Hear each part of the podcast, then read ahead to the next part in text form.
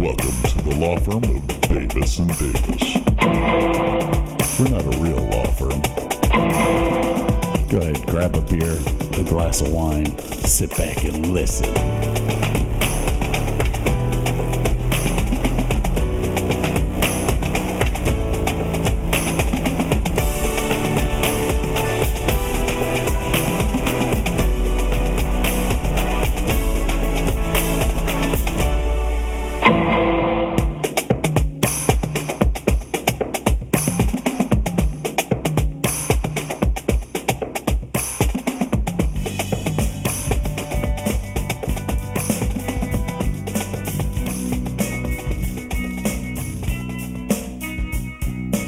Tell when you've had a bad day, Scott. I don't know why.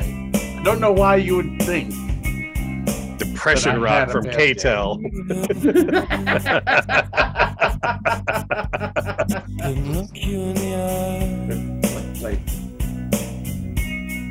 You're just like an angel. All right, the timer's going. Makes me cry. We got a little bit of creep going on here. Now, am I still blowing out the audio when I talk? No. Oh, really? It goes away in my ears, but it's as long as it's not doing it on your end, that's fine. No, it's not doing it on my end. And it does kind of do it on the recording, but that doesn't really bother me. Cool.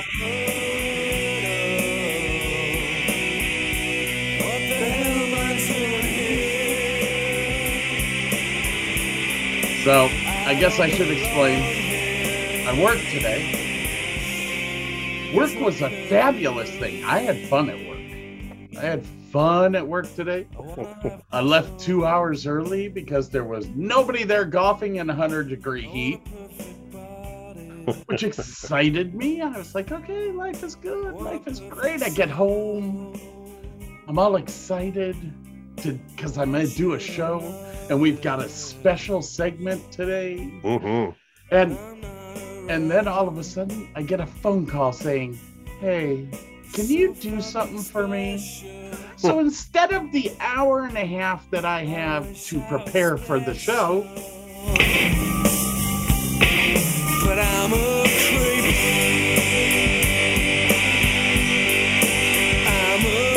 creep. I'm a Yes, that is right. I spent an hour driving around in a car with no air conditioning and the heater stuck on. Ooh, fun. Yeah. Yeah. Look at how wet I am. I've been in the house. You're very moist. I hate that word. Like you and my wife both despise that word. It's like the most disgusting word. I mean, I'm just moist. Boogers is okay. Moist is right out. Moist is bad. Moist is just down. That's like. Does it smell like fish? You know, it's just bad. It's bad. So yes, it was a long day. But Burke and I had a discussion. What was it? Friday? It was like Friday or Thursday, something. I said, man, you know, I got a couple of emails from people saying that they love the bourbon thing. And I asked him, we have a couple of people listen to our show? I was like, oh, how exciting. Adding on to my $1.35 a month. And once again, we do honestly want to thank everyone for listening and sharing this stuff. Hopefully someday we'll make $2.29, and that would be awesome. Okay, so Burke's the nice guy. I'm just going to sit here and say, bite my asshole, guys. Yeah, but you got people asking you for advice about vodka or about a whiskey and or bourbon. That's awesome. I guess I should go a little bit further into detail in this. Not only do we get an email about this, so I called Burke. I was like, hey, have you ever heard of this bourbon? If it's available in Ohio, let's do a show where we're both doing the same bourbon.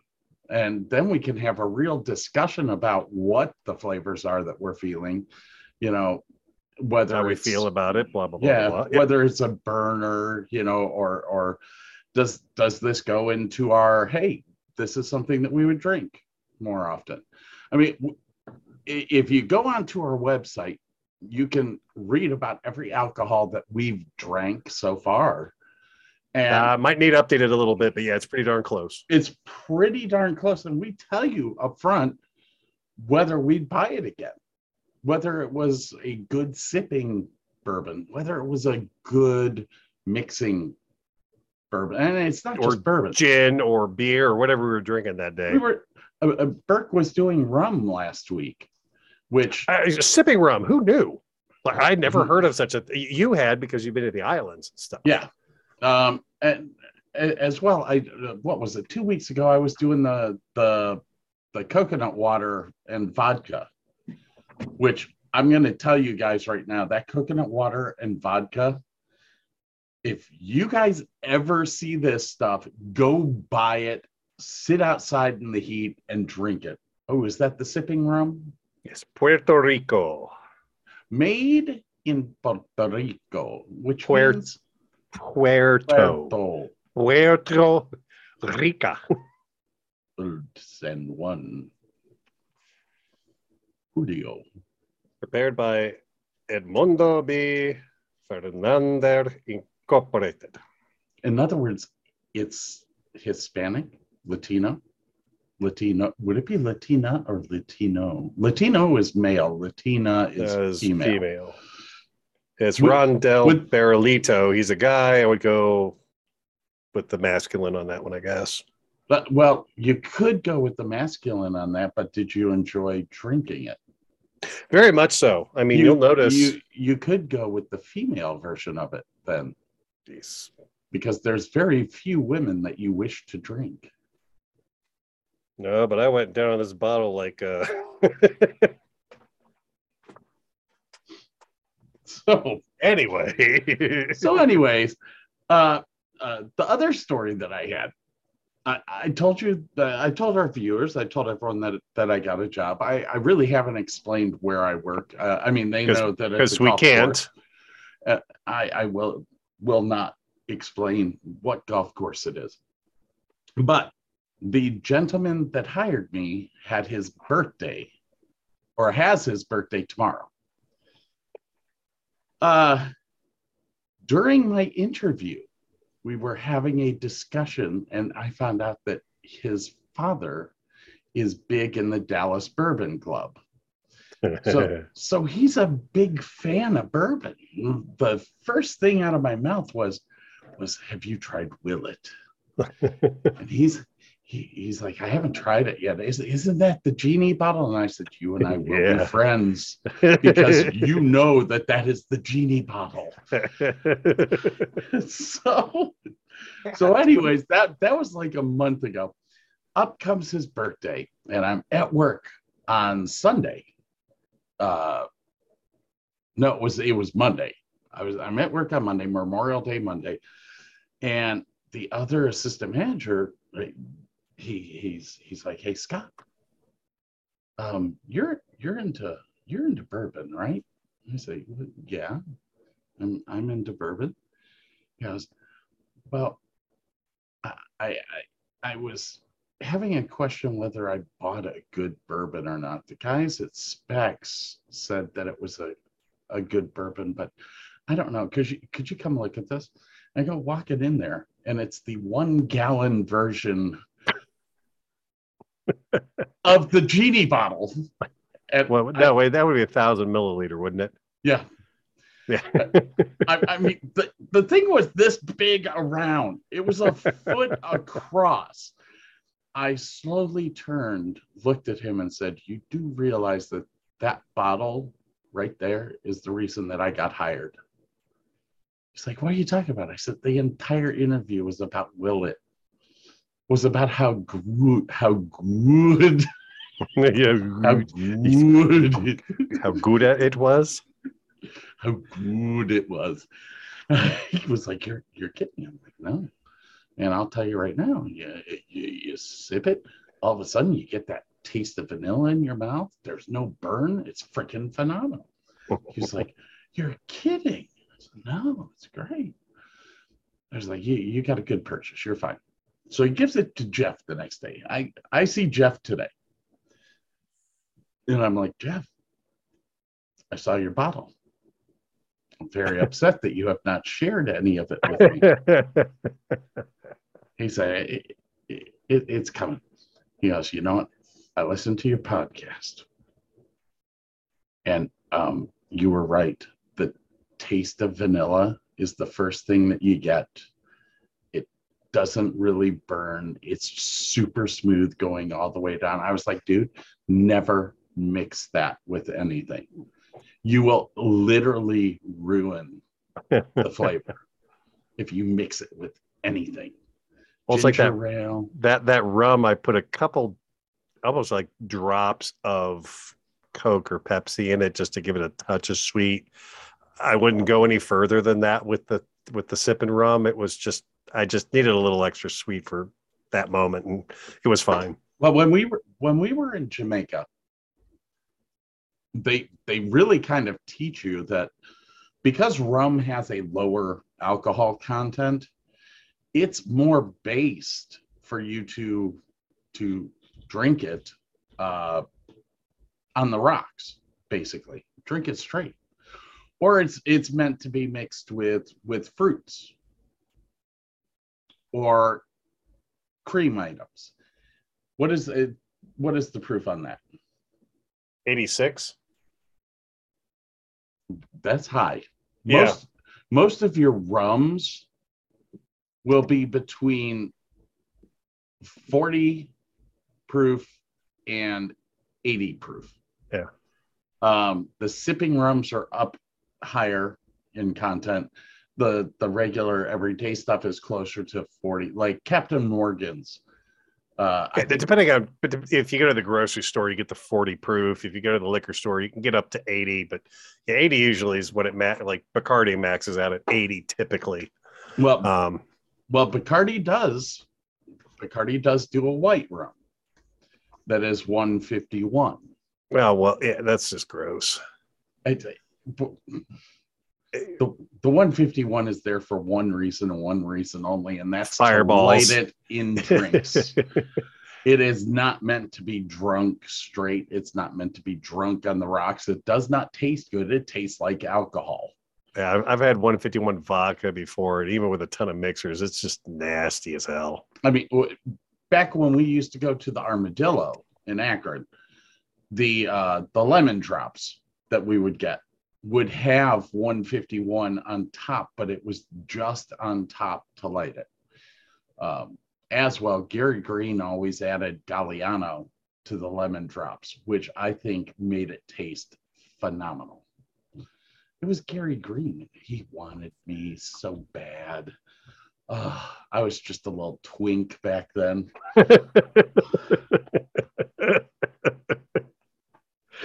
If you don't know what that is, please do not look it up. You don't want to know. Just there are some things you should never Google. That's just one of them. That's a no-no, people. Don't look it up. If you do, enjoy yourself. Maybe I'll have a revelation about your personality. I don't know. Go for it. You might be into a twink. Who knows?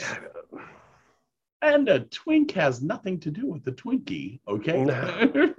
Well, it probably not. Probably not. There is a tiny little spider crawling up my BB-8. Well, that's no bueno. It's no bueno? No. My daughters hate spiders. But you hate spiders. I love her. I really do. What about me? What about me? What are you saying, Dan? Okay. So, no, did you do? No. Hang on. Whoa. I'm trying to get some shit taken care of here. Okay, can you hold on for a second? Do you want me to talk while you do stuff, or? I just played Creep, right? Yeah. Yes. So Creep can go bye bye. Okay. Now I can play something else. Totally. Yeah. I know you're out there. I know you probably think about this all the time. We come together, we fall apart. We make some noise inside a room and call it art. Don't worry if it's a cold night, because we all go up in flames. Hey, did we talk about the drummer from Depeche Mode in our episodes last week? No.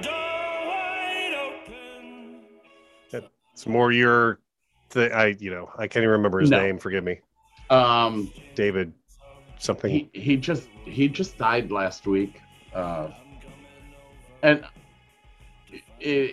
drummer or keyboardist? I got that confused. Keyboardist. Okay, so it was the drummer from Yes that passed away, and yes, White and Ray Liotta. Ray Liotta died in his sleep from sleep apnea. It was like the same day, all three people, but like they say, they come in threes. It literally came in threes that day. White from Yes died the exact same day, and honestly, the. White and Bill Bruford used to pass back and forth with Yes. Yes was one of my favorite bands. Oh yeah. So I followed them. I went to concerts. My best friend in high school before I met you was Scott Tillman and Bob Cavanaugh. They were both my best friends. And Scott Tillman was a huge Yes fan. And it was. I mean, that was a rough day for me. I was like, yeah.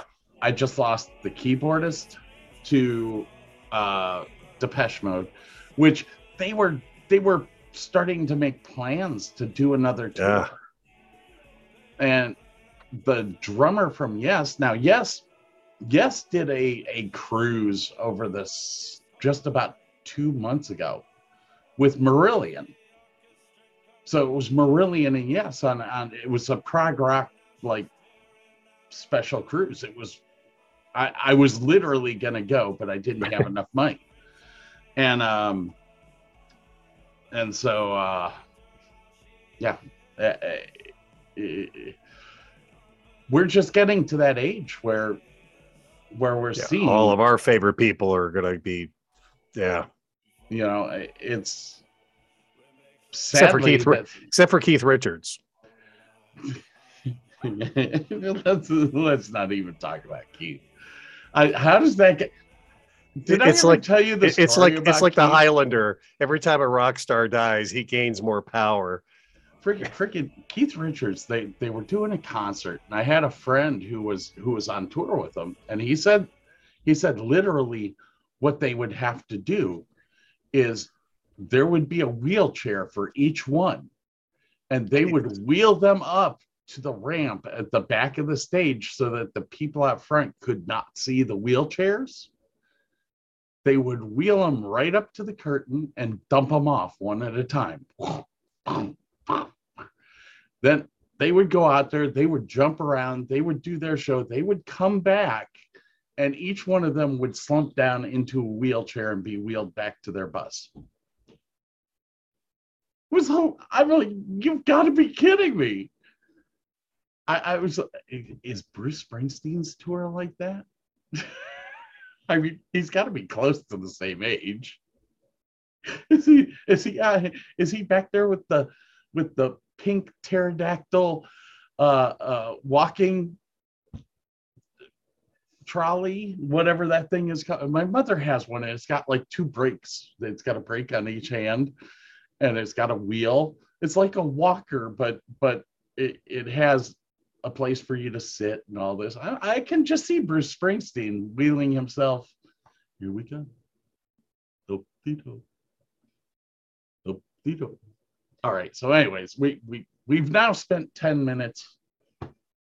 BSing. I'll add, anything else you did this week? 36. 40. Ooh, we've spent almost 20 minutes on this. Oh, my bad. What did I do this? No, it was Memorial Day weekend. I actually worked extra days this week just for that because people were giving up hours. I was like, oh, I'll take them. Come on. I'll take them. Yeah. Oh, yeah. So I wasn't even. Oh, I gotta tell you this. Okay, there's a guy who works in the pro shop, and his last name is Schnabel. Schnabel? Yeah. That's a great name. He calls me Scotty Too Hottie on the radio whenever I'm out doing my marshalling stuff, and all of a sudden you'll hear Scotty Too Hottie. And I think, oh God. So now, still a twink after all these years.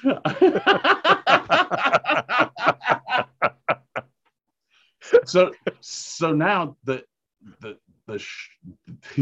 Sam is his first name. I don't call him by Sam anymore. He is now the Schnaz, and every time I say it, I do the because he's got a real big nose, and when he does this. It touches his muscle. Oh, so, God. So I'll walk by like the pro shop door doing this. So anyways, the Schnaz listens to the show now. He, I gave him the link and everything, and I'm hoping the Schnaz is having a good time listening to this. How are you doing, Schnaz? We love you, man. So I was up in the pro shop talking to the Schnaz the other day. And we had this group from, they originally were from Nigeria and started a company here in the U.S. and now live here in the U.S. And they did a tournament for 2 days. Okay. So it was the second day of their tournament, and they're, drinking heavily. One of the guys walks in, he's like, man, you have buy one, get one half off deal on shoes. I was like, yes. He's like, oh, I think I could talk my friend into shoes. I was like, okay, that's fine. I'm not on the clock. It's Sam's job to sell shoes. But this guy came up to me because he saw me out on the course all day. I was marshalling.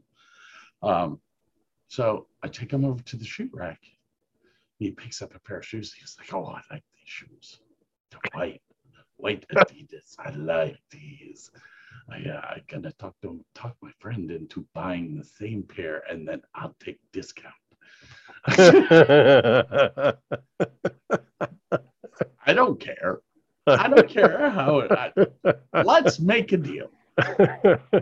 So we're going through, and they're giving me the shoe sizes and all that. And he goes, "Oh, by the way, how much is this?" I said, "Those are $200." He goes, "Oh, that's too expensive." I said, "Hang on. I have a pair right here that are $199. He says, oh, that's in my price range. Now, mind you, these guys have been drinking since like 11 o'clock in the morning, and it's 5:30 in the afternoon. So we're going through everything, and he gets his buddy to come over, and his buddy's not drunk yet. So his buddy's like, ooh, I found this pair of shoes. I really like these. I want to buy these. I was like, okay, you can do it. Those are only $125. So if we add both of those up, and he goes, no, don't add both up. Charge him $200. He won lottery. Ah! Cheap bastard. So be all end all. It was a good day. I sold $300 worth of shoes. Like, do I get commission on this now? Sam, Schnaz, are you taking me out for some brewskis? Oh, shit. I don't think I did. I mean, we had our month close out, obviously, for work, but went to a party over at Bob and Mary's, people at the boat. Oh, it was Mary's birthday. Did they televise that one? No, God, no. I got soaked. I don't know why, man. It's like I ate decent food, but the alcohol just hit me like a ton of bricks. I'm like, and it's Memorial Day weekend. I was like, there's no freaking way I'm getting on the road, so I just crashed. That was hungover the next day too. I was like, man, that does not happen that often, but. C'est la vie. But it was nice, beautiful night, bonfire, pizza. Yeah, it's good stuff.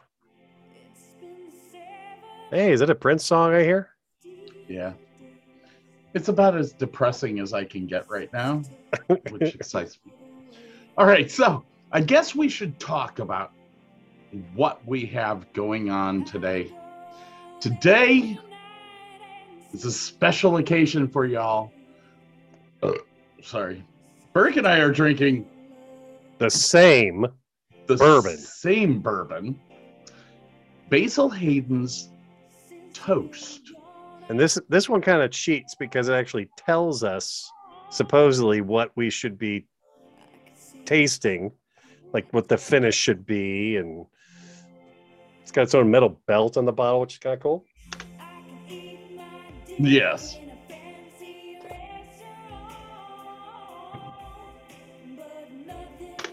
All right, there we go. I am about to hang on.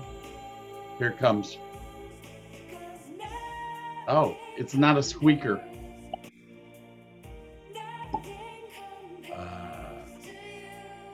No. That smells delectable. Ooh, hang on, Sinead. This is this we must talk about this. So that was a good whiff right off the bat. Mm-hmm. I mean, very, very. I'm getting that vanilla caramel kind of, and it's a little sweetie, which I kind of like the sweeter end of bourbons. You get the burnt oak, but it's kind of very subtle compared to the vanilla. Oh, that vanilla is just turning me on. All right, I'm pouring.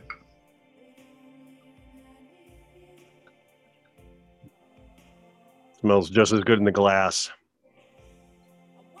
Okay. So, if you notice here, that is the type of day that I'm having. I know that the audience can't see how full that glass is. It's a big ass glass. It has one round ice cube in it. That's it. All right. Let's see here. Are you ready? Cheers.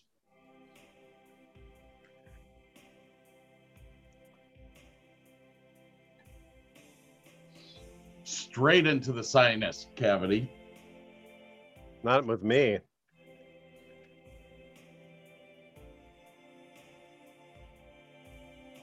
Hang on.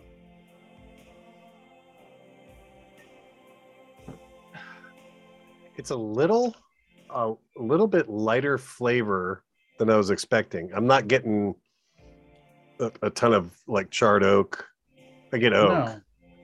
I get the oak. It's very smooth. It's definitely smooth. Do I get the burn? I get a little bit of a burn, but it's not like it. Yeah. It's not like a cheap. No. It just lets you know it's there. Yeah. I mean, it's only 80 proof. It's not. Yeah. Yeah. 80 proof. Now, yeah. Now you see that vanilla just lasts on your tongue. Mm-hmm. I'm not picking up a ton of caramel or anything like that, but the vanilla's definitely there. Wow, this is. I almost wish I didn't have as much ice in there. I don't particularly like it that cold. This is very intricate.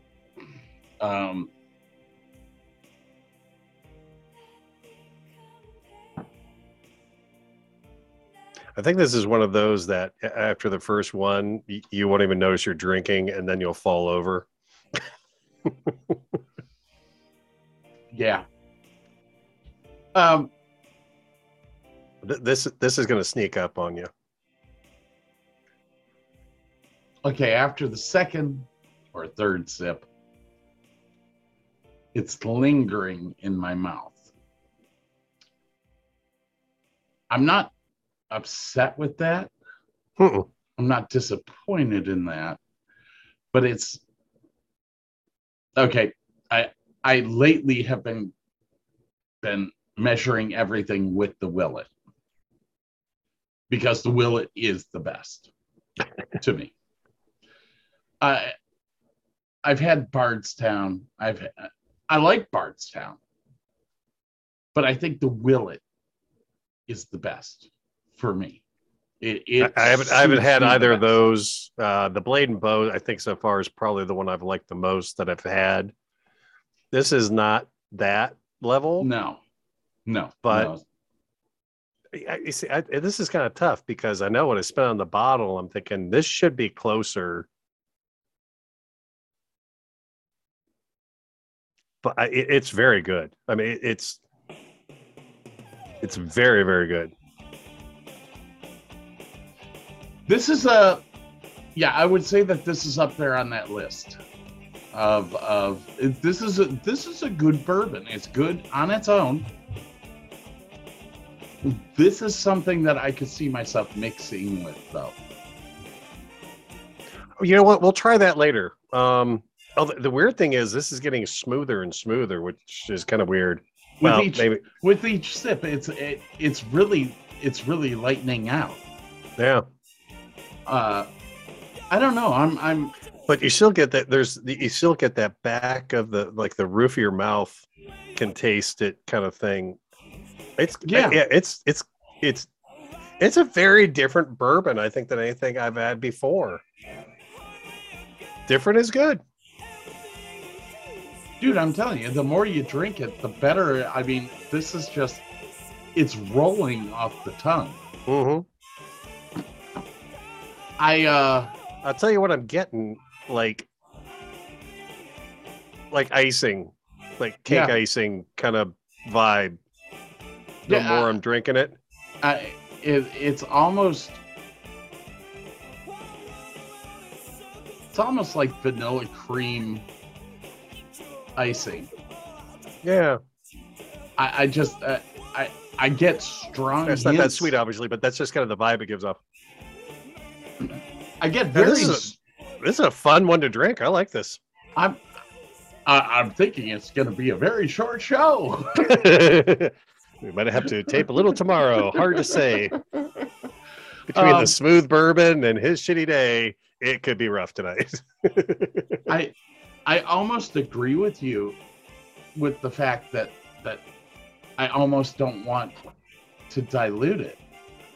Yeah, I think I put too much ice in it. But I mean, I like it cold. Yeah. Hmm.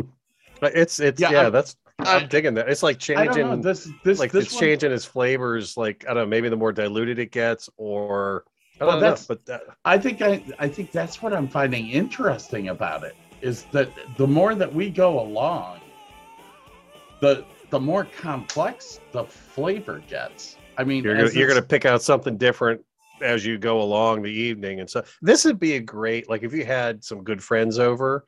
This is a great. You know, sitting, chilling. Piece. Yeah.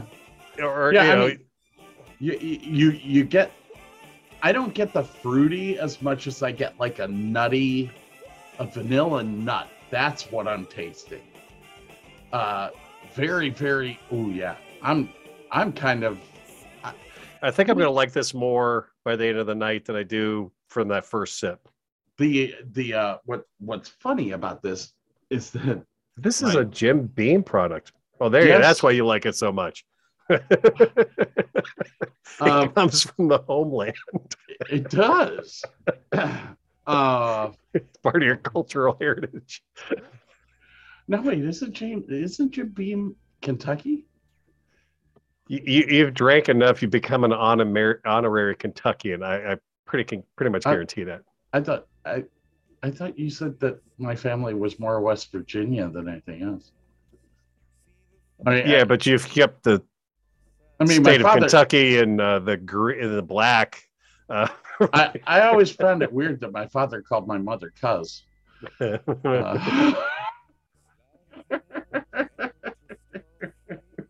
We've still got hunting land in West Virginia. Come on. Oh, really? Yeah. Back to the seriousness. My parents are not cousins, and as far as you know, aunt and uncle maybe, but. Is it what is it? Second or third cousins is okay.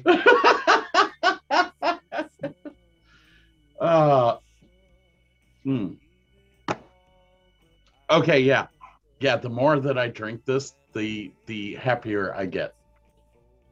And the weird thing is that as my ice cube is melting, the bourbon is sitting on top of the water. It is not mixing. I don't think that that's a normal thing. That is very cool. Guys, we're gonna talk about a couple of movies today, and by the end of it, we're just gonna be sitting here going, "It was shit. It was shit." That's the first one. It was shit. Well, do we need... Now, hang on. You say it was the first one, but I don't think you're going to like my review of Batman. No, that's okay. But I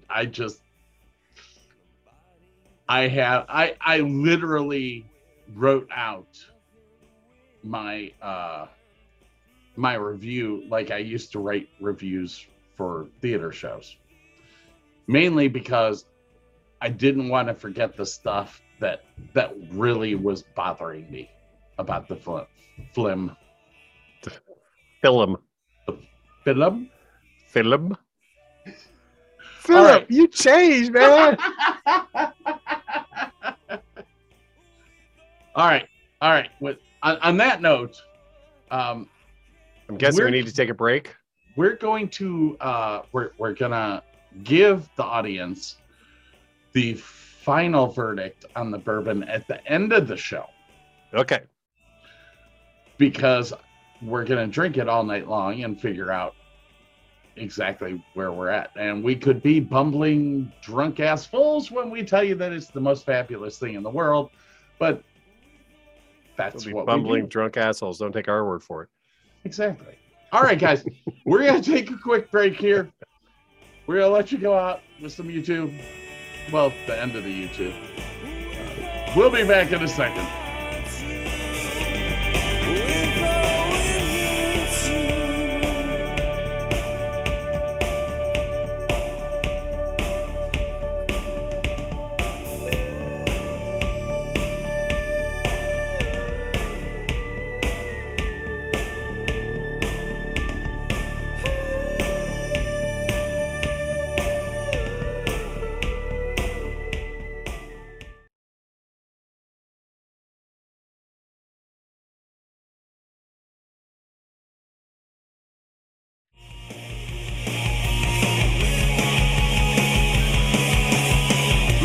Change operation got botched.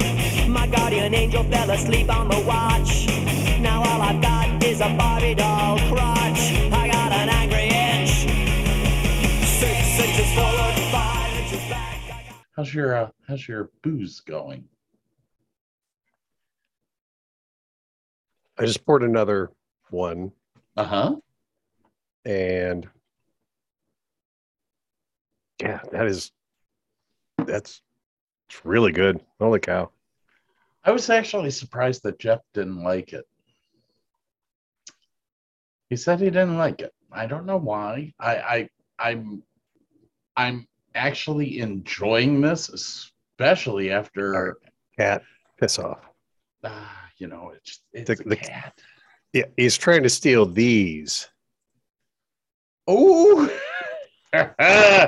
Guess what, people? Teeth killers.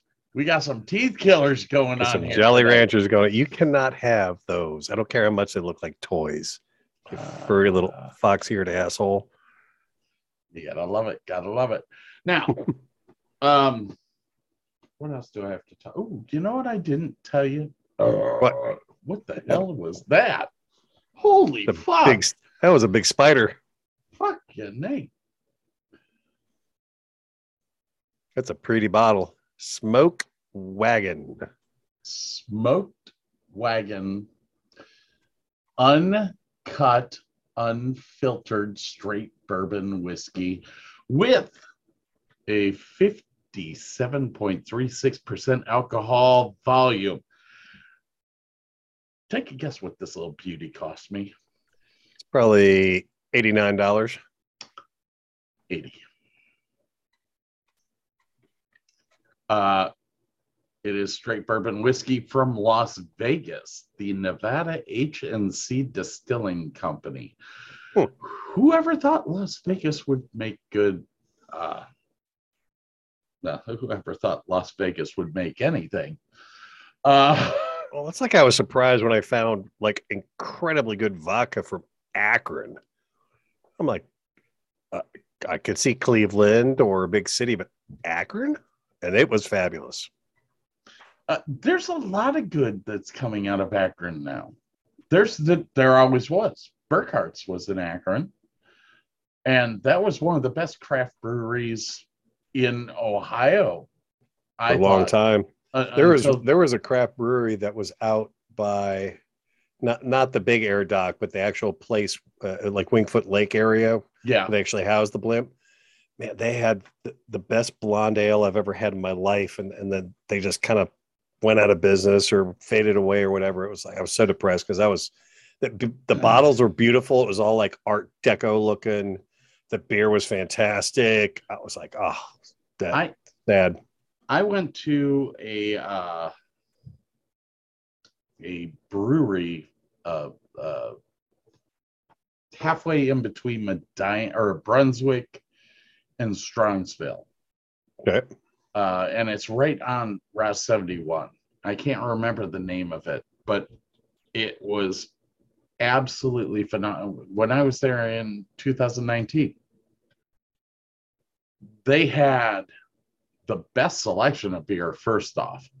But secondly, they had a blonde there that I was just like, holy fucking hell.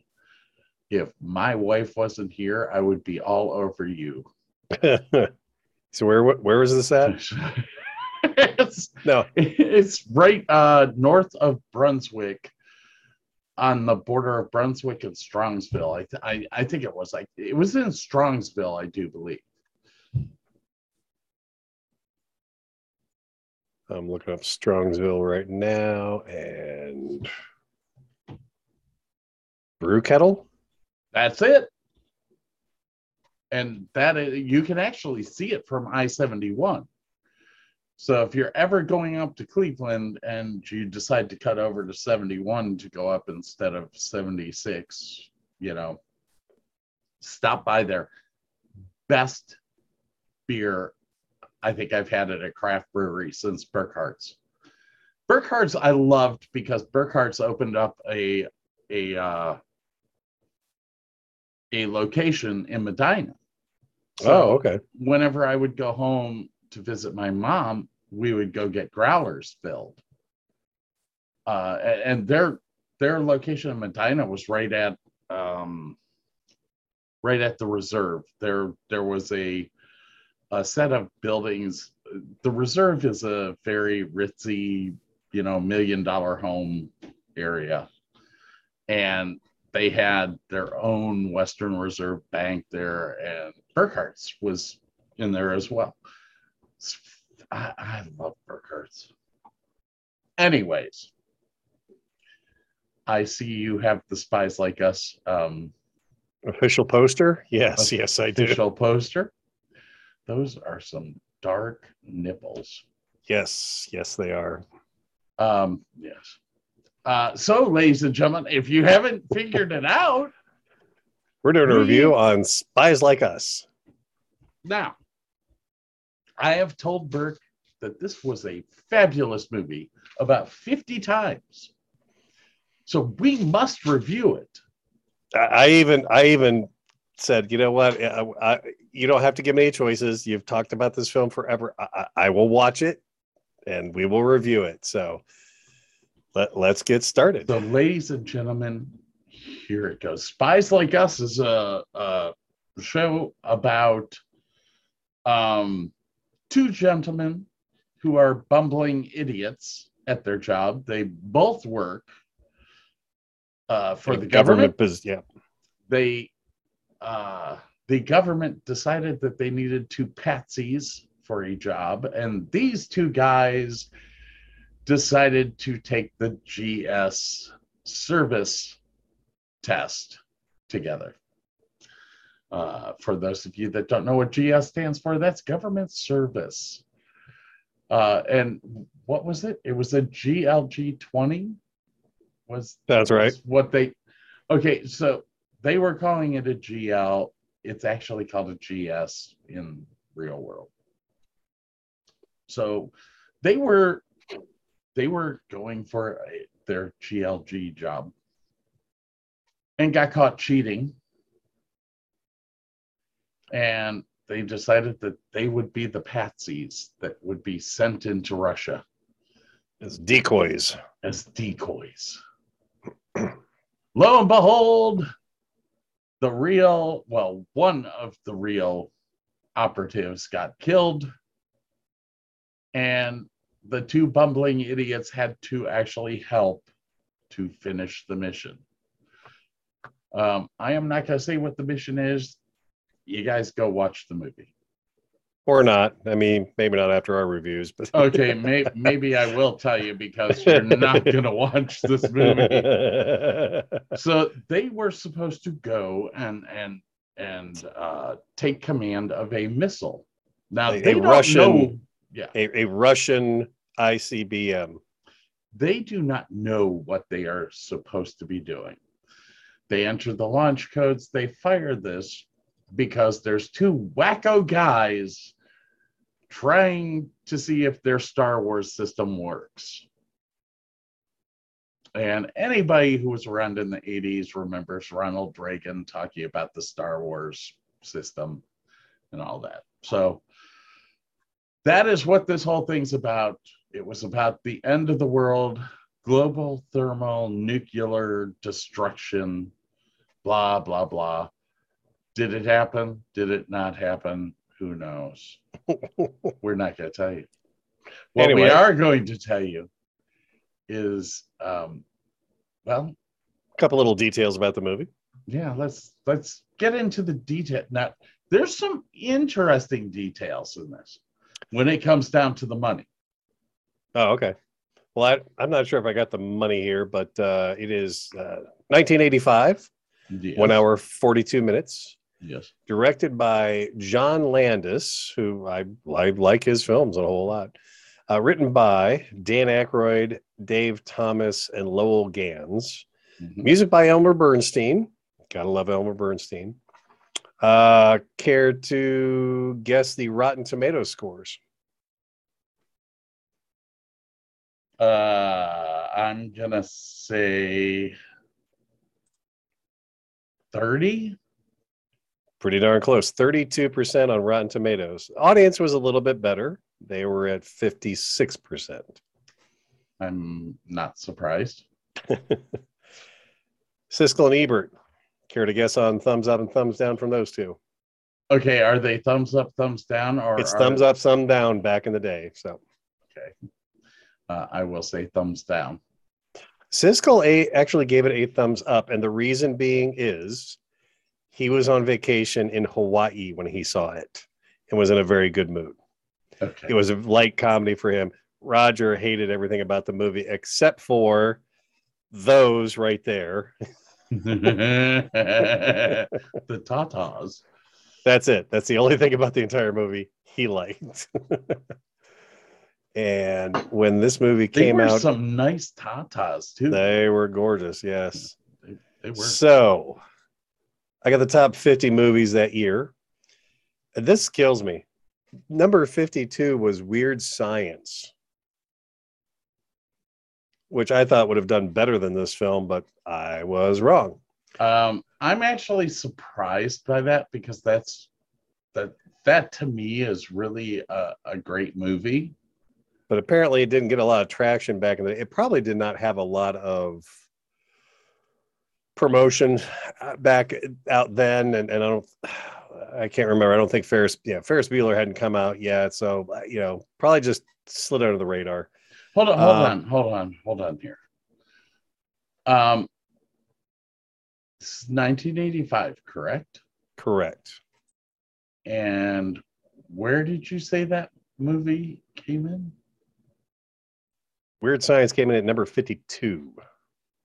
I just might say The Falcon and the Snowman. That I have that as 51. So we're looking. Okay, hang on. Are you looking at in-year releases or? Just worldwide box office, domestic box office. So wow. These are all a little bit off. So. Yeah. Anyways, young Sherlock Holmes beat out Weird Science. Porky's Revenge beat out Weird Science. See, I have Weird Science at 35. Really? Yeah. 35. How much money? I got like $16 million for Weird Science. $23,834,000. Oh, okay. Oh. It opened August 2nd. Is that correct? Yes, August 2nd, and grossed $23 million for the first year. Let's see. Teen Wolf beat it out. Day of the Dead, Commando, Mad Max Beyond Thunderdome. I have 24. Can you not hear me? No, you disappeared for a second. Oh, I didn't go anywhere. Yeah, I didn't. I didn't even touch a button, man. I was just like reading. You're a jackass sometimes. I didn't touch shit. It's got to be your stuff.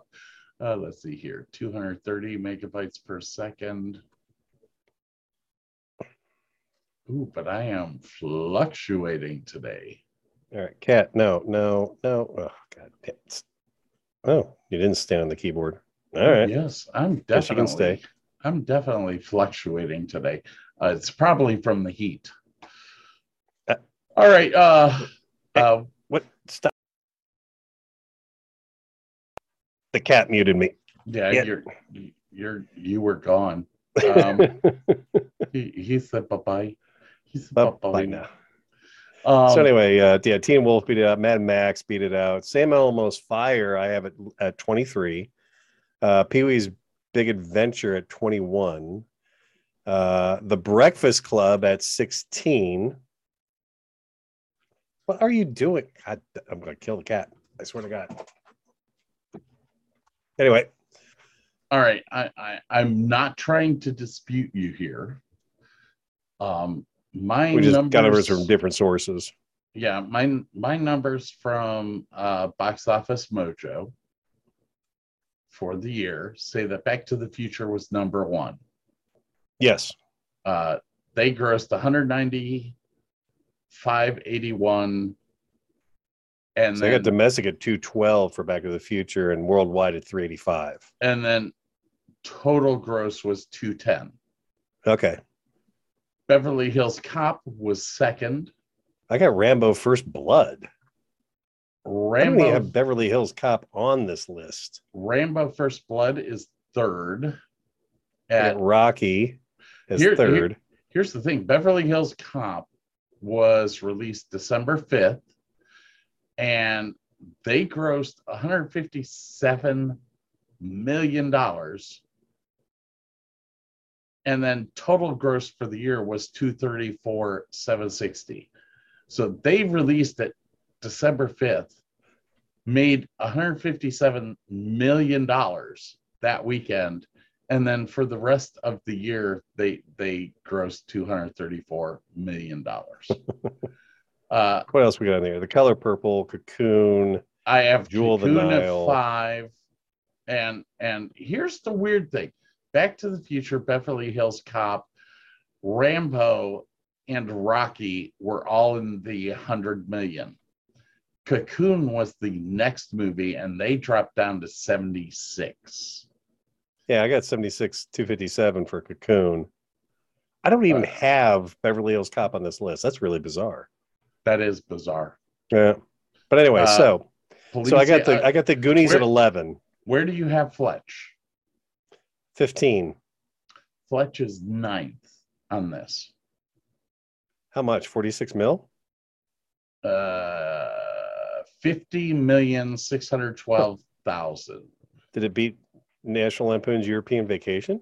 Yes. Okay. National Lampoon's European Vacation was 49 million. A View to a Kill came in between Fletch and National Lampoon. I'm showing that at number 5. Okay, so anyway, our stuff's all messed up, but needless to say, Spies Like Us looks like it beat out National Lampoon's Vacation and Fletch.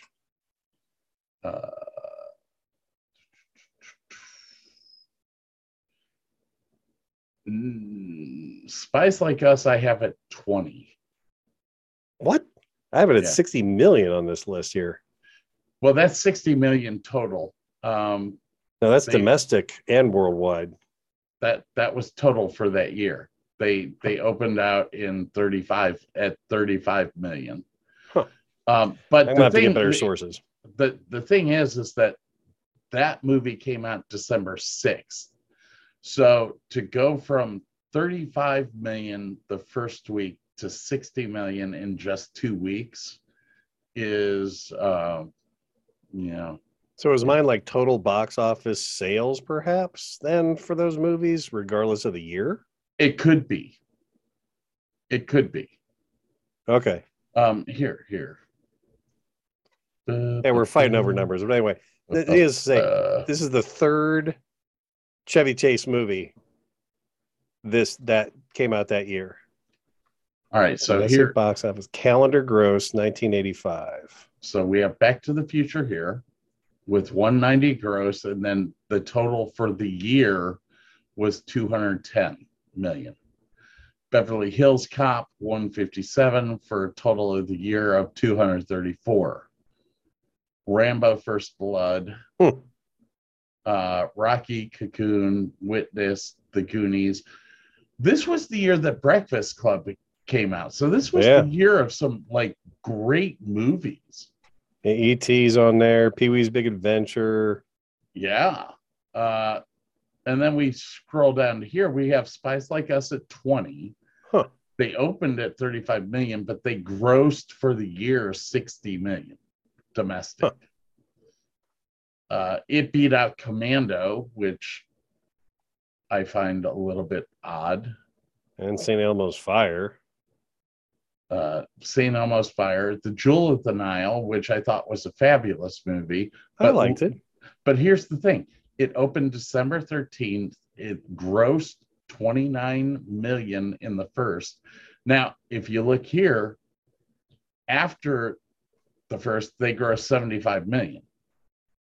So this right here is the total amount of money that it's made in its lifetime. Okay. This right here is what it made in that year. So maybe mine are closer to the totals those films did. So yes, what yours is rating is the total amount of money that these movies made. I bet you $5 if I come over here and hit total gross to line it up. It would have Beverly Hills Cop first, Ghostbusters, Back to the Future. How am I not getting Ghostbusters on this list? Where the hell is Spies Like Us actually ends up coming in what? 1, 2, 3, 4, 5, 6, 7. I'm throwing my list out the door because... Okay, this puts Spies Like Us at 13th.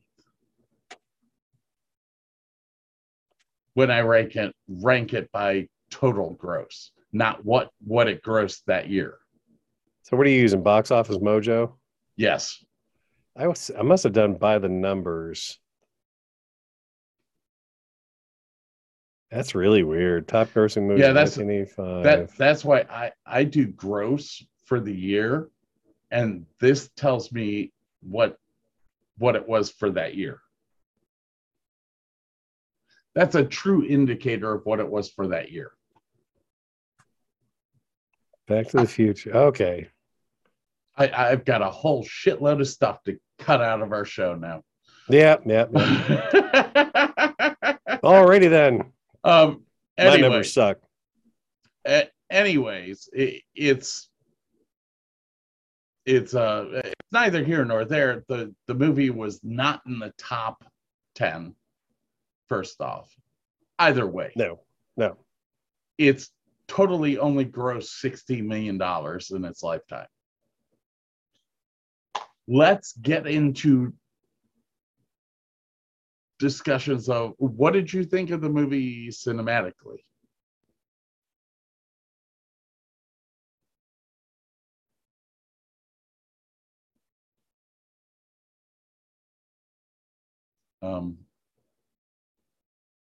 I think you're muted, sir.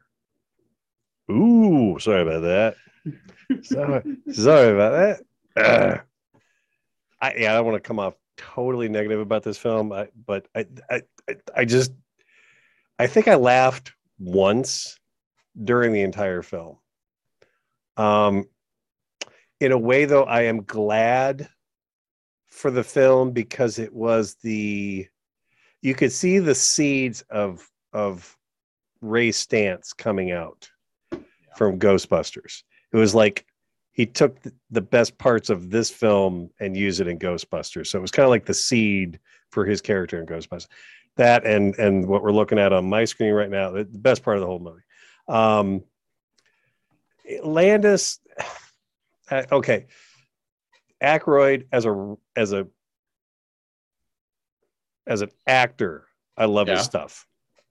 When he's got a good director, I love his stuff. As a writer, he's a skit writer. He's not a movie writer. Dave Thomas the same way. Dave Thomas from SCTV, hung out with John Candy and all those guys. Also a very good skit writer. He was, half of Bob and Doug McKenzie for crying out loud. Not a great movie writer. They got this Lowell Gans to come in and fix the script.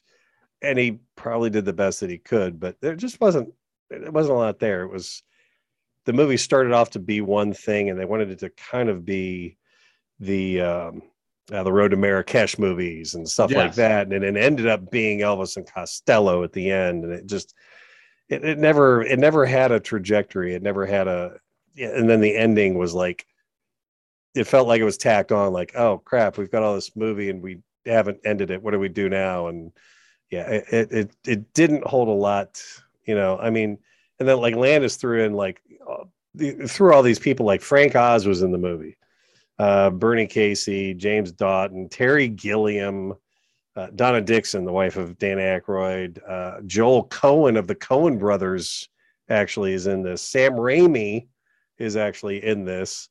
BB King, you want a Pepsi? Actually, that was one of the few times I laughed at the whole thing. Fuck, that's BB King. And then Bob Hope as Bob Hope. Yeah.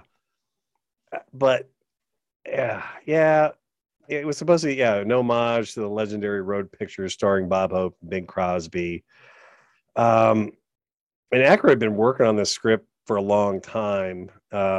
He wanted John Belushi to be in it, but then he passed away.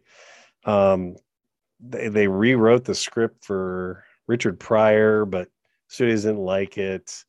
Then he got Chevy Chase on board, and Chevy really, Cat, go away, please. Thank you. And he really did a lot to get the movie going, but it really felt like he phoned it in because this was his third movie that year. And he did Fletch. Fletch is my favorite all-time performance out of Chevy Chase. I think he's fucking brilliant in Fletch. I love that movie so much because the director's got to be constantly going, okay, slapstick sucks. Keep it straight. The lower key that you are, the funnier you are, and it's going to show. And I just love Fletch to death. Yeah, Bruce Davison and Steve Forrest from the SWAT series were in this movie, you know, and it took me a long time to figure out the girl in the picture yes. right here. Lieutenant Harrelson was yeah. I was a SWAT freak.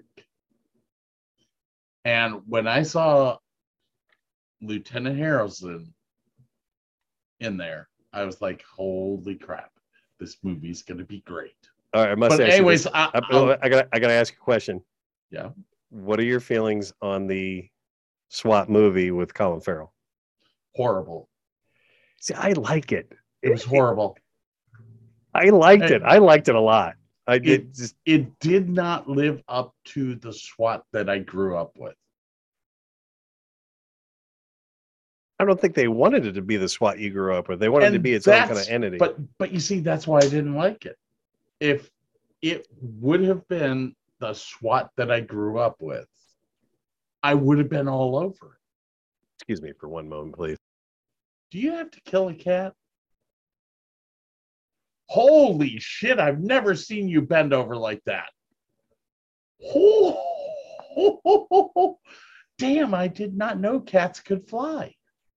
Well, when they're chewing on power cables, they need to go away. You know, I have learned in my life that if they are chewing on a power cable, let it happen. Just let it happen. That's my computer power cable. It is a very enjoyable moment when they finally break through. It smells for a couple days, but other than that, it's great.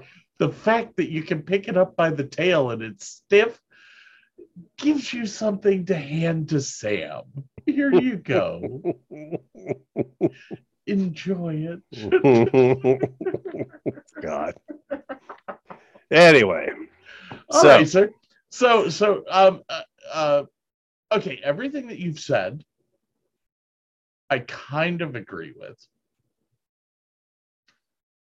This movie back in the 80s, I enjoyed a lot.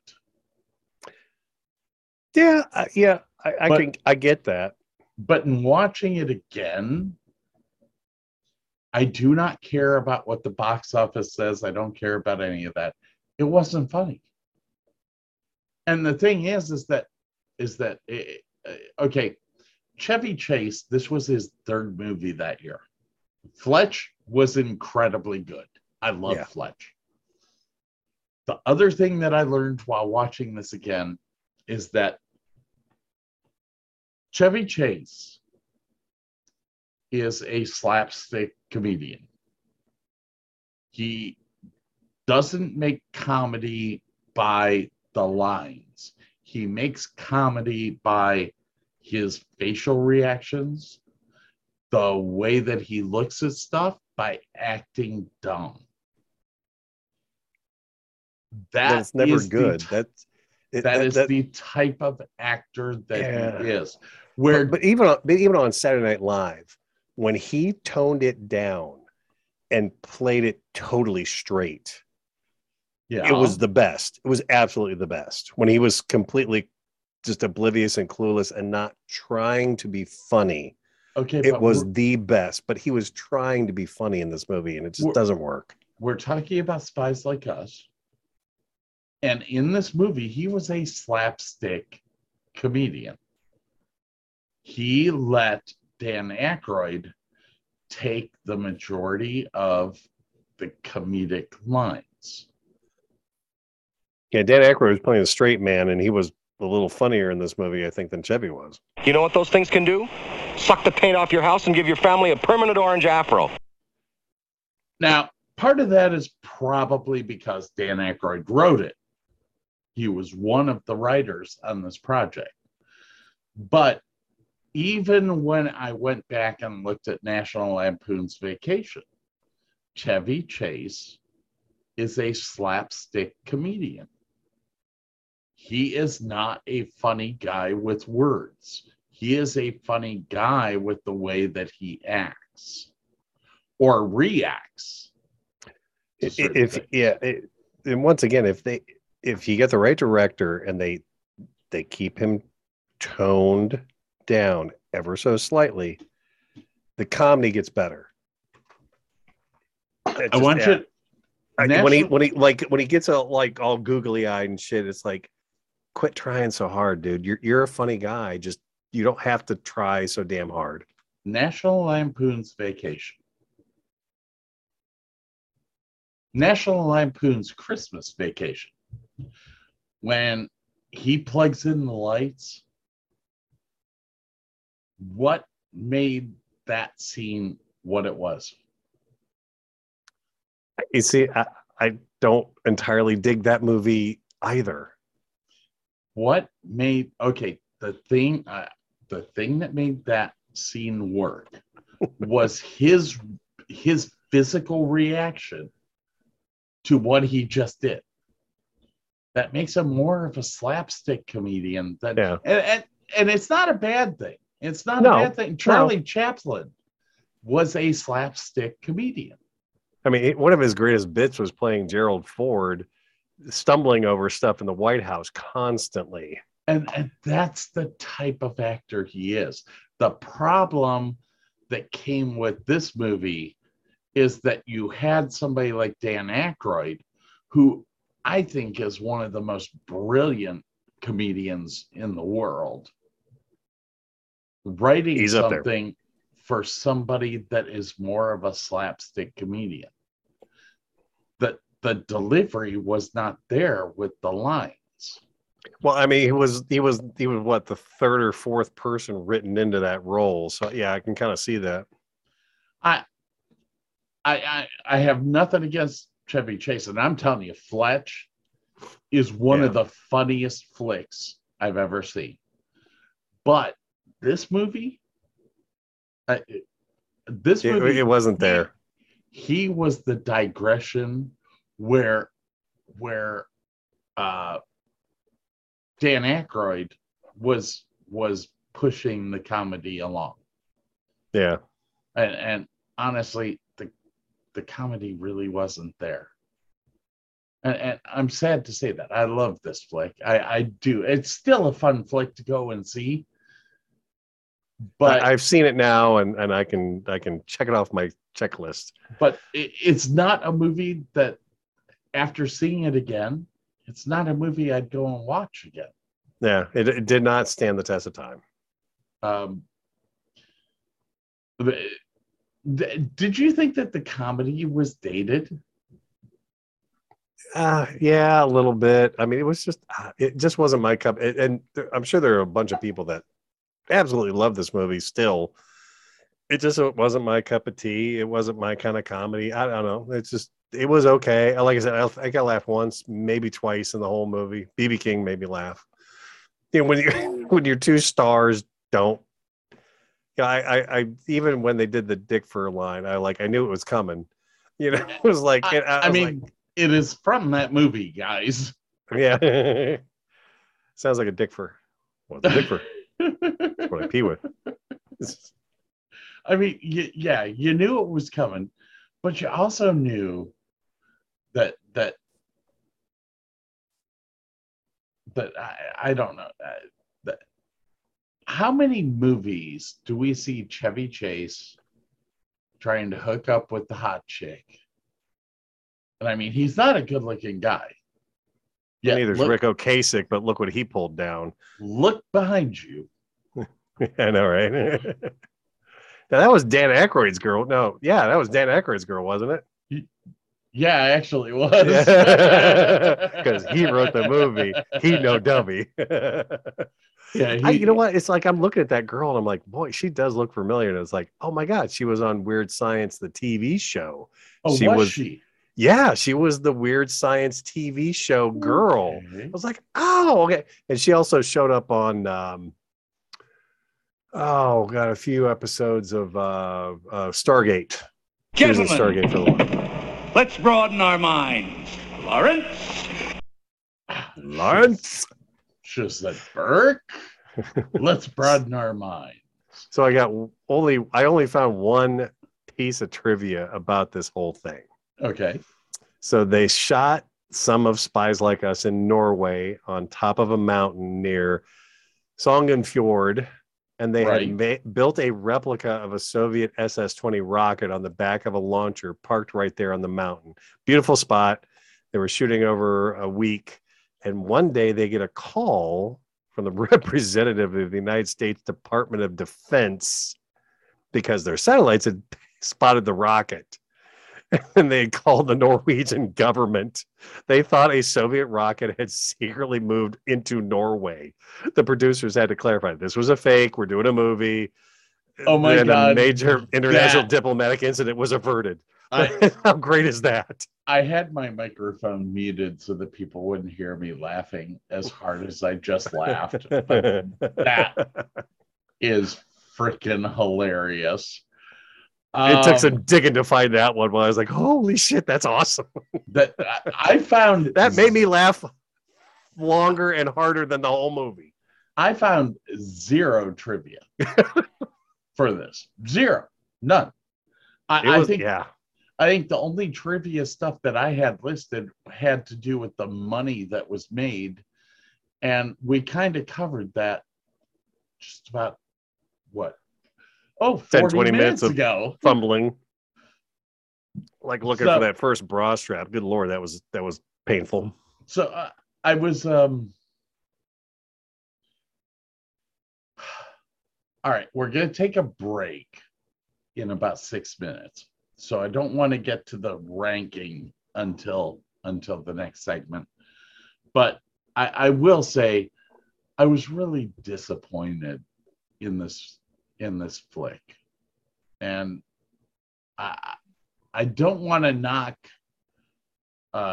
Chevy Chase or Dan Aykroyd, because it was 1985, and honestly, look at it, Chevy Chase had done 2 movies, had filmed 2 movies before this one, and they all filmed in succession. Yeah. He was a busy dude. This movie came out in December, which meant that for probably 3 years, they were filming nonstop. I can't put the blame on him. I can't put the blame on Dan Aykroyd, although I can, because he was one of the writers. He was trying his best. I mean, like I say, if he is a contributor to a project, he is going to contribute some great stuff. Now, 1985 was the middle of Ronald Reagan being president. Ronald Reagan had a huge push for a thing called Star Wars, which is what this is based off of. Cold War, Soviet Union, blah, blah, blah. Yep. Whether or not we have Star Wars or not, that's kind of what they're making fun of. Because at this point in time, we still don't know if we have Star Wars. Nah, who knows? Good on you if you got it done, Ronald. Yeah. If not, Chevy Chase and Dan Aykroyd took care of it for you, because nobody's going to attempt it now. No, there were definitely spots in this movie that I could sit back and say I liked. The picture right behind you. Yeah. That is a bright point in an otherwise pointless movie. You're trying to put your ice cube on her nipples there? I sure am. I'm gonna get fired. Fucking Mask did better than this. Get serious. All right, ladies and gentlemen, we're about to take a break here. We will come back at you with our rankings, where the hell it's gonna go. I have to build a page that you shows do. Our shelves, which I will take care of that tomorrow. Okay. I have tomorrow off. As long as Nana doesn't need a ride somewhere. Jeez, I'm gonna fucking shoot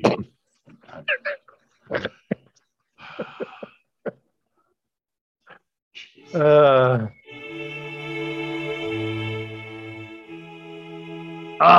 Hell yeah.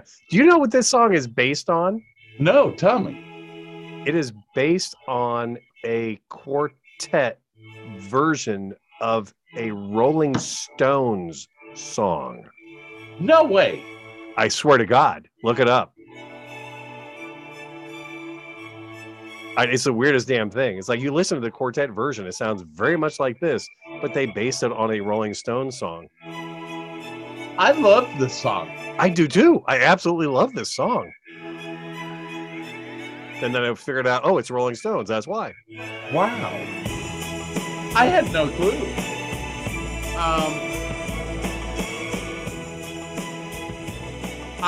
I thought it was going to be based on. I thought it was based on a Beatles song.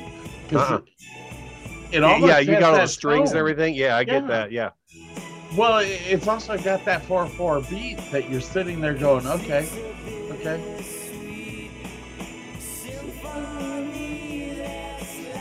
I mean, it just reminds me of a Beatles song, but I could totally see what you're saying. Oh my gosh! All right, people. Burke and I are gonna geek out here with some Bittersweet Symphony, and we'll be right back. Bye.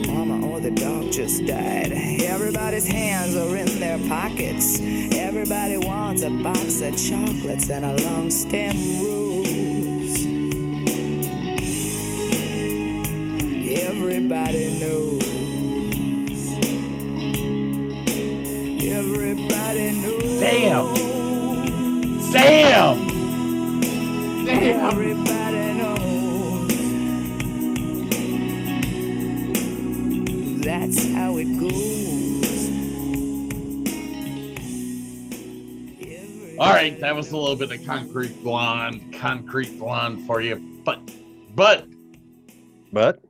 the news is, oh, yeah. That's our castle. 9 months. So, Burke and I just compared our bottles. Compared bottles, and Burke is about a quarter of an inch further down than I am. Barely, but yeah. Just I don't know. Maybe I poured this one a little heavier. But I'm drinking beer at the same time, so. All right, that counts. Yeah. This is getting. Is this not good? This is good. Yeah, I mean, it's like if I had a couple of friends over that I liked, this is a bottle I would pull out because it doesn't. Okay, you remember that one, like double oaked bourbon that I drank? Mm-hmm. I could not concentrate on the drink and our conversation at the same time. Yeah, it was just so intense and nuanced, and there was so much going on. It's like I couldn't do it. This you kept saying that it was so complex. That, oh, dude! But like every time I would ask you a question, it was a different feeling or flavor. Yeah, and I was like, what the hell? But I mean, it took like more your concentration than like talk. But this is something that if you had a couple of good friends over, it's a good bourbon, and you can sit and you can drink and you can talk, and you'll take a sip and go, damn, that's nice. You know, is it the best one? No, but damn, this is nice. I like this. Damn. All right, ladies and gentlemen, we are back. If you can tell, like, yeah, it feels like I'm in your living room spanking you, doesn't it? A little bit. Yeah, no. A little harder, Daddy. All right, so we're back, and we've been discussing a little movie called Spies Like Us. Came out in 1985, starring Chevy Chase and Dan Aykroyd. Directed by Landis. Yeah, I know, right? Who did Animal House? Yeah, he did Animal House. He did a whole 1941. Bunch. I'm pulling this off the top of my head. I can't remember exactly, but he actually directed the video of Thriller. American Werewolf? Did he do that one too? I think he did. I don't have it. Crap. Now I gotta look that up. Damn it. I don't have it up. I mean, here's the thing. Landis and Aykroyd did a whole Blues Brothers. Yeah. Of stuff together. As well as with he was in that group with come on. Saturday Night Live and SCTV. John Belushi. Yeah. Yeah, he was with that whole group. He actually was an executive producer for Sliders. No shit. Okay. That's cool. Really? Yeah. Wow. Dude, he was an executive producer on Clue in 1985. Was he? Yeah. According to this. Oh, wow. This is producer credits. Oh, I don't want a producer. I want director. All right. Let's go back to the beginning. 73, Schlock, Kentucky Fried Movie, Animal House, Blues Brothers, American Werewolf, Trading Places, Twilight Zone the movie, Thriller, Three Amigos, another Chevy Chase movie, Coming to America. I knew that he was with a whole bunch of the Saturday Night Live group. Yeah. Beverly Hills Cop 3, which I don't even remember what that one was about. Well, it still had come on. Eddie Murphy? It still had Eddie Murphy in it, and Eddie Murphy was part of that SNL crowd. Yeah. Which kind of leads me to believe that Landis may have directed or produced some stuff with SNL because all those people were together at some point in time there. But what we need to do at this point in time is give our final remarks and put it on the shelf. Shelf 1 through 5. Or it's the box behind the counter. Oh yeah, definitely the box behind the counter. Well, dude, please. It's a shelf one. Hold on. Before you say where it's going. All right. Give your final remarks on the movie. Then tell us where it goes. It was predictable. I like I say, I laughed out loud one time, and granted, I was sober. Maybe this is a better movie if you're like drinking or high. I don't know. It was okay, and I guess I'm glad I watched it once, and I will probably never watch it ever again.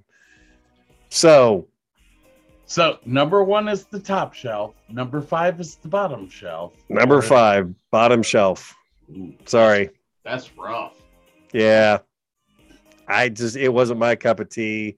I don't have the memories of it that you do. Is that where you work? Is that what that little logo is right there? Yeah. We're not even gonna say what it looks like because we don't want to.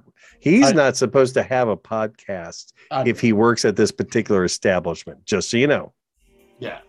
Even though everyone there knows he has a podcast. According to the paperwork that I signed when I signed on, I'm not allowed to have any social media account. Yeah, that's a little rough, man. I mean, Jesus. Yet everyone at work listens to my podcast to find out what booze to buy,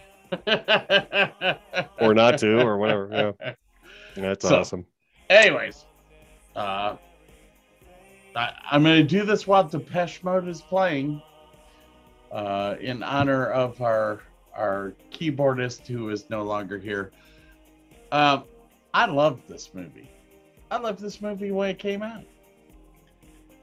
I still love it now in a way, but it's not as much. It's not on my list. Yeah. Did we grow up, or were we just really young when we saw it the first? Well, I never saw it in '85. You did. So it's not part of my childhood. You know what I mean? You know what? After watching it, I mean, look at it. 1985, I was a sophomore in high school. Was I mature? No. Are you mature now? No. Okay. But this movie hasn't matured.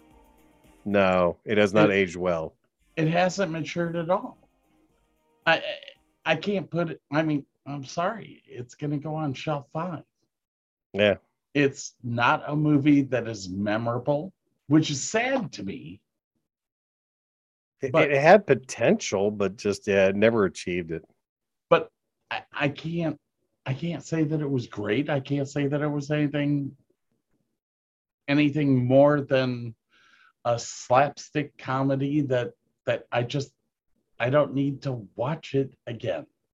I mean, I guess if it was on TV and there was nothing else on, I'd watch it while I was maybe, I don't know.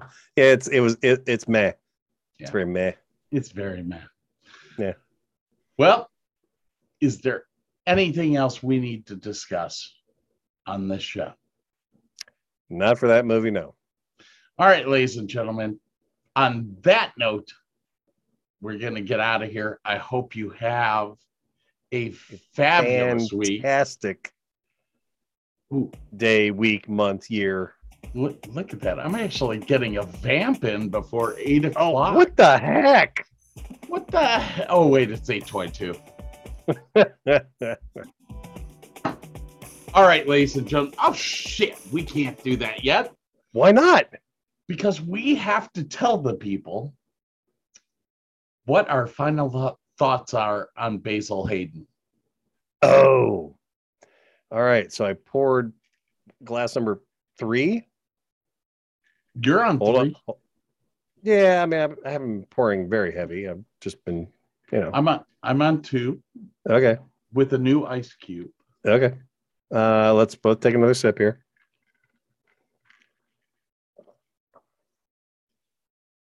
I still get the vanilla. It is smooth as shit now. Yeah. I'm serious. That is just a really relaxing drink. But there's a little bit of tart in the background. And my ice is not melted 100% or anything like that. But I mean, it's flavors that make you think about it a little bit. No, this is a really, really enjoyable bourbon. No, it's definitely something that you could sit there and sip on throughout the night.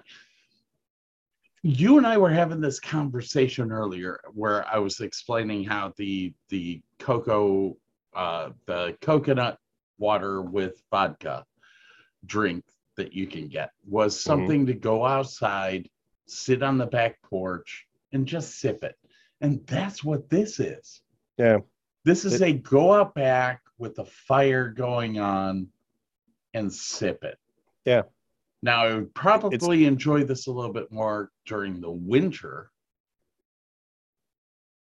But I don't know. Yeah, I mean, I guess in general, bourbons to me feel like a cold weather drink. But no, it's nice. It's really, really nice. I mean, once again, I feel like this is what you bring out when you got some good friends over. And it's going to be a nice, smooth, relaxing drink. You talk. I like it a lot. I mean, yeah. This is definitely a thumbs up. This is something. Oh, yeah. We haven't figured out a rating system for our alcohol yet. All we've said is, would we A's buy it and again? B's and C's, and would we buy it again? And how do we feel about it? And yeah, I would put this in the A category. It is something that I would buy again, probably A-.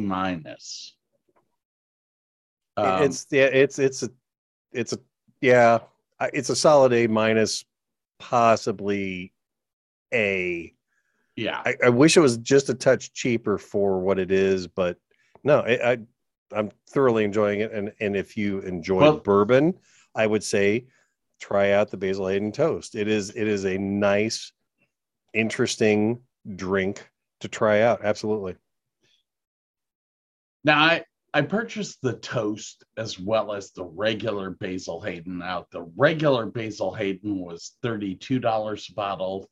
This was $46 where I am. Yeah, this was like 47, I think, where I am. And in the next episode, we will have a discussion about Specs and the alcohol places here in Texas, because I've realized that I was getting screwed on a lot of shit. But I will tell you, I like this. They have a rye also, if I'm not mistaken, because I saw that at my local grocery store. Yes, the Basil Hayden has a rye as well. Remember that this is Jim Beam. Jim Beam, yeah. But this is their premium level stuff. I think I'm gonna stick with the A- on this. Willett is still the A+. And the more bourbons I drink, the more I realize I really, really like the Willett. I'll just put Willett at A++. I could do that. Yeah. Or we should build a shelf and a shelf. That would be the glass box. There's the box behind the counter, guys. Yes, that's where the Willett goes. That's where Willett goes. So far with me, the Blade and Bow sits there, but it could get knocked off if I try the Willett. I don't know. It's either way, the Basil Hayden is well worth the time and the money if. Yeah, you got to try it once. You absolutely have to try this at least once. It is very, very enjoyable. Yes. Very enjoyable. I have had a very good time dealing with the different notes that it has. And it changes as it melts, as it gets warm, as it gets cold. It changes. It's very, very enjoyable. And that's what it should be. That's what bourbon should be enjoyable. Bourbon should be. It should be something that's kind of enjoyable. Anyways, on that note, we're going to carry our asses out of here. Y'all have a good week. Great time, and we'll see you soon.